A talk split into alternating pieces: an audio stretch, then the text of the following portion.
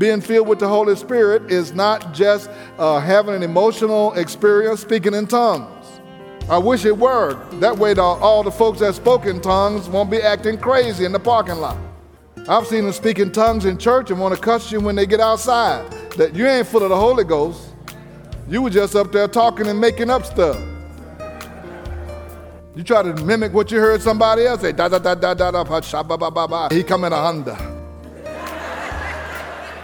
Speaking in tongues, looking around, chewing gum. No, that ain't the Holy Ghost. Welcome to the light of the world. It was Paul the apostle who challenged the church to be filled with the Spirit. He wants us to be filled with the Spirit so we can operate by the Spirit to accomplish everything that God has in store for us. I want you to listen to today's message and be encouraged on the fullness of the Holy Spirit. Come and go with us as we walk in the light of God's Word. Do not be drunk with wine, but be filled with the Spirit. So, first, we're told uh, to be careful how we live, to be careful how we live. And so, we need to take stock and we need to stop and think and, and uh, make an assessment on how we are living. And here's the time for you to do that. How am I living for God? How am I living today? And if we haven't been living for God, and if we've uh, practiced or have gotten caught up in some of the things He said that are unwise, ask the Lord to forgive us. And then let's get back on the track and start living as wise, not as unwise. He, he tells us don't be unwise, but be wise. Make the most of every opportunity because the days are, are, live, are evil. And secondly, you only have a short window of opportunity. You're not going to live long. Even if you live to be 80, 90 years old, that is not long in the scheme of everything. That's a short window. The Bible says all men are like grass. We, we grow in the morning and then we're cut down. Your life is not going to be long. The psalmist Moses said in Psalms 90, he says, uh, uh, Lord, if we can just make it to 70 years or 80, we will be we will be very very blessed. A lot of people don't make it out of their teens or 20s or 30s or 40s. And he went on to say, a day with God is like a thousand years with men. A day with God is like a thousand years with men. And I put the numbers to that. I did the calculation on it. I said, if a day with God is a thousand years, an hour is 42 man years. An hour with God is 42 years. So if you live to be 84, and so far as God's concerned, you ain't been around but a couple of hours. And a minute was eight months. So when you pray and you wonder what taking God so long, when he said, I, I tell you I'll get back with you in a minute. so we don't have long. And if you only have two hours, some of us, we might only have a half hour left if we just go with that 84 years. Some of you got an hour left. If, you, if you're going to live that long, we don't know the day or the hour. We need to make the most of every opportunity. We do not have time to be fooling around. We don't have the time. You spend all of your time trying to achieve other things and then when you get old and frail, then you want to work for God. Pastor, I wish I could go on that mission trip. well, but you know, I'm just, I can't, I can't make it now. My, my diabetes and my blood pressure. And I, and I got, uh, I was diagnosed with this and that, and arthritis. Is it arthritis or arthritis? In the old days, it was Arthur, and his last name was Riders and he had a brother named New Riders. But he tells us to learn what the will of God is. What's God, what do you have for me to do right now? What is your will right now? As soon as you get saved and give your life to God, God has a pathway for you to follow and be productive in the kingdom. You might have been saved 10 or 15 years and haven't done anything of productivity that you can show in the kingdom. Well, you can change that today and say, I want to be productive in the kingdom. In the book of John, chapter 15, Jesus said, I, I called you and I chose you so that you can produce fruit for the kingdom. Produce fruit for the kingdom.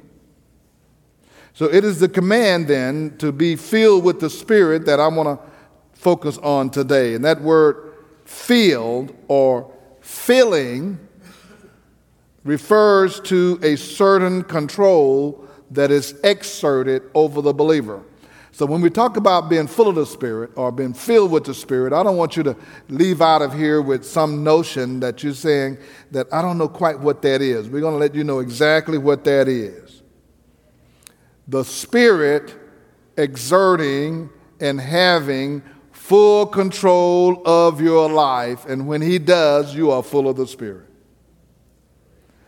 It means that the Spirit is possessing, the Holy Spirit is possessing the mind and the heart of the believer. The Holy Spirit possessing the mind and the heart of the believer. So when we say in when we say being filled with the Spirit, one could translate that is that we are controlled by the Spirit. We are controlled by the Holy Spirit. He is our controller. And we are functioning and reacting at the direction of the Holy Spirit. Now, don't act like that's a uh, foreign uh, concept because uh, we see people all the time that are acting in a certain way, and sometimes you can recognize uh, that they're under c- the control of something else. People who are demon possessed, they are under the control of that demonic spirit. And he'll be doing all kind of stuff, and it won't take long. You saw the exorcist, you know what they do. And you be saying, they're under the control of a, of a demon. Well, they're demon control. Well, you can be Holy Spirit controlled. And I mentioned this, maybe you weren't here, that when you have the spirit of the world, the wine or the alcohol, there's a certain level that once you get past in drinking that, that the alcohol will take control. You might be saying, uh, I, I can just drink. No, you keep on drinking. After a while, you will not have control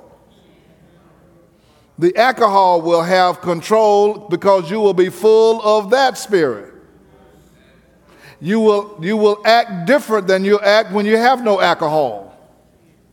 You will say things that you would not say, perhaps. When you are full of alcohol, you will say that, and the people around you say, Don't pay no attention to him, he's just full of that. You'll be bold like a lion when you got full of alcohol. I'll go over there and do that. What are you doing? You'll be talking to a tree. Right? You pass by people, you see them doing stuff, talking to, th- to inanimate objects, and you, you already know he's got something going on. And so the, the, the uh, Paul is telling the people, you need to understand that you can be filled with the Holy Spirit to the point that he will control your speech. He will control your action. He will control your behavior. And He will control what you produce when you are filled with the Holy Spirit.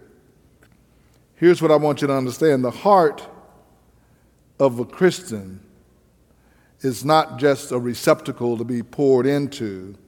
The Holy Spirit is a person who comes into your life and wants to fill your whole life to the degree that we yield to Him. Now, He's not going to come and take over. He's not going to come in your life and take over. You know, that's why I, I, just, I'm amused when, you know, we used to say this when I was a kid. You, you have church and somebody say, how was church? You know, uh, uh, the Holy Ghost came and took over the service. I say, why he had to take it over? What were you planning on doing? You, you should have gave it to him before you started. Well, the Lord took over today. Well, why he had to take over? That indicates that he had to use some force. So the Holy Spirit is not coming into your life and taking over. You yield to the Holy Spirit, and He fills up that place that you yield. Holy Spirit, come in and lead me, guide me, uh, help me to understand, uh, get, um, instruct me, lead me. I'm, I'm listening for your direction. Oh, do you want to be full? I'm just telling you how to do that, to be filled with the Spirit. Holy Spirit, lead me, guide me. I'm sensitive to what you're saying. And when He speaks to us, then we obey.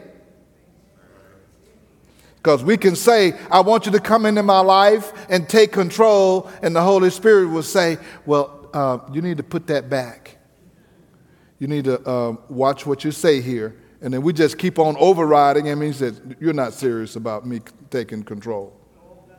You're not, you're not serious about yielding to me because every time I mention something to you, you keep doing what you want to do. Okay? You can get quiet, but I'm going to tell you like it is. This is if, if Paul said you need to be filled with the Holy Spirit. The Holy Spirit's not going to be in there wrestling with you all day to try to get you to do what he's supposed to do. He's just going to speak to you when you are consistently ignoring and disobeying what he's speaking, you're walking further and further away from him. And after a while, you're going to say, I just seem like I can't hear from God no more. Well, no, you can't hear from God no more because God is here and you're way over here now. And he's not going to yell out at you, hey! He's going to speak in a still small voice. And when you're close to him, you can hear him more. But when you're moving away and moving away and moving away, you act like, oh, I just can't feel the Spirit moving like I used to. Well, get on back where you met him at. And then you will hear him again, and he'll be saying the same thing. Put that down, put it back, shut that off, go to Bible study read your Bible, pray. He only has the same script all the time pray, spend some time, read your Bible, meditate on the Word, watch how you speak to others, stop gossiping. Don't say that about the pastor. Uh, uh, the Holy Spirit will tell you that. Don't say that about the one that was leading singing. Don't say that about stop. You know, you're not building up them. You're that's not that's not edifying. He'll tell you. He wants to control our heart and our mind. When we talk about the heart, it's a symbol used to refer to the, the will, the reasoning, or the mind and the emotion. Thus, the Holy Spirit possesses and controls the volition, the rationale, and emotional activity of the believer who is said to be filled by him. This is Jerry G. Martin, and I've been speaking to you about the fullness of the Holy Spirit. It was Paul who said, Do not be drunk with wine, which is excess, but be filled with the Spirit. He wants every believer to be fully controlled and fully yielded to the power of the Holy Spirit. When the Holy Spirit manages our lives, God can do great things not only for us, but through us. If you would like a copy of today's message or to listen to it in its entirety, go to our podcast at The Light of the World Daily with Jerry G. Martin. Again, that's The Light of the World Daily with Jerry G. Martin. You can hear today's message or previous messages that have aired on this station. And as always, we invite you to be our guest at the Light of the World. We're meeting in person each Sunday at 16161 Old Humble Road. If you have habits and hurts and hangups, if you are looking for a place where you can grow and belong, the light of the world is the place that you should come and be my guest. For more information, go to our website at lowcf.org. Again, that's lowcf.org. And let me mention to you again that the Beacon Bookstore is right here on our campus. Many people are looking for books and Bibles, communion supplies, and church supplies. You can get it right here at the Beacon. Call right now at 281 441 2885. Again, that's 281 441 2885. Now, for the light of the world, this is Jerry G. Martin saying, May the Lord our God richly bless you, and we'll be with you again next time.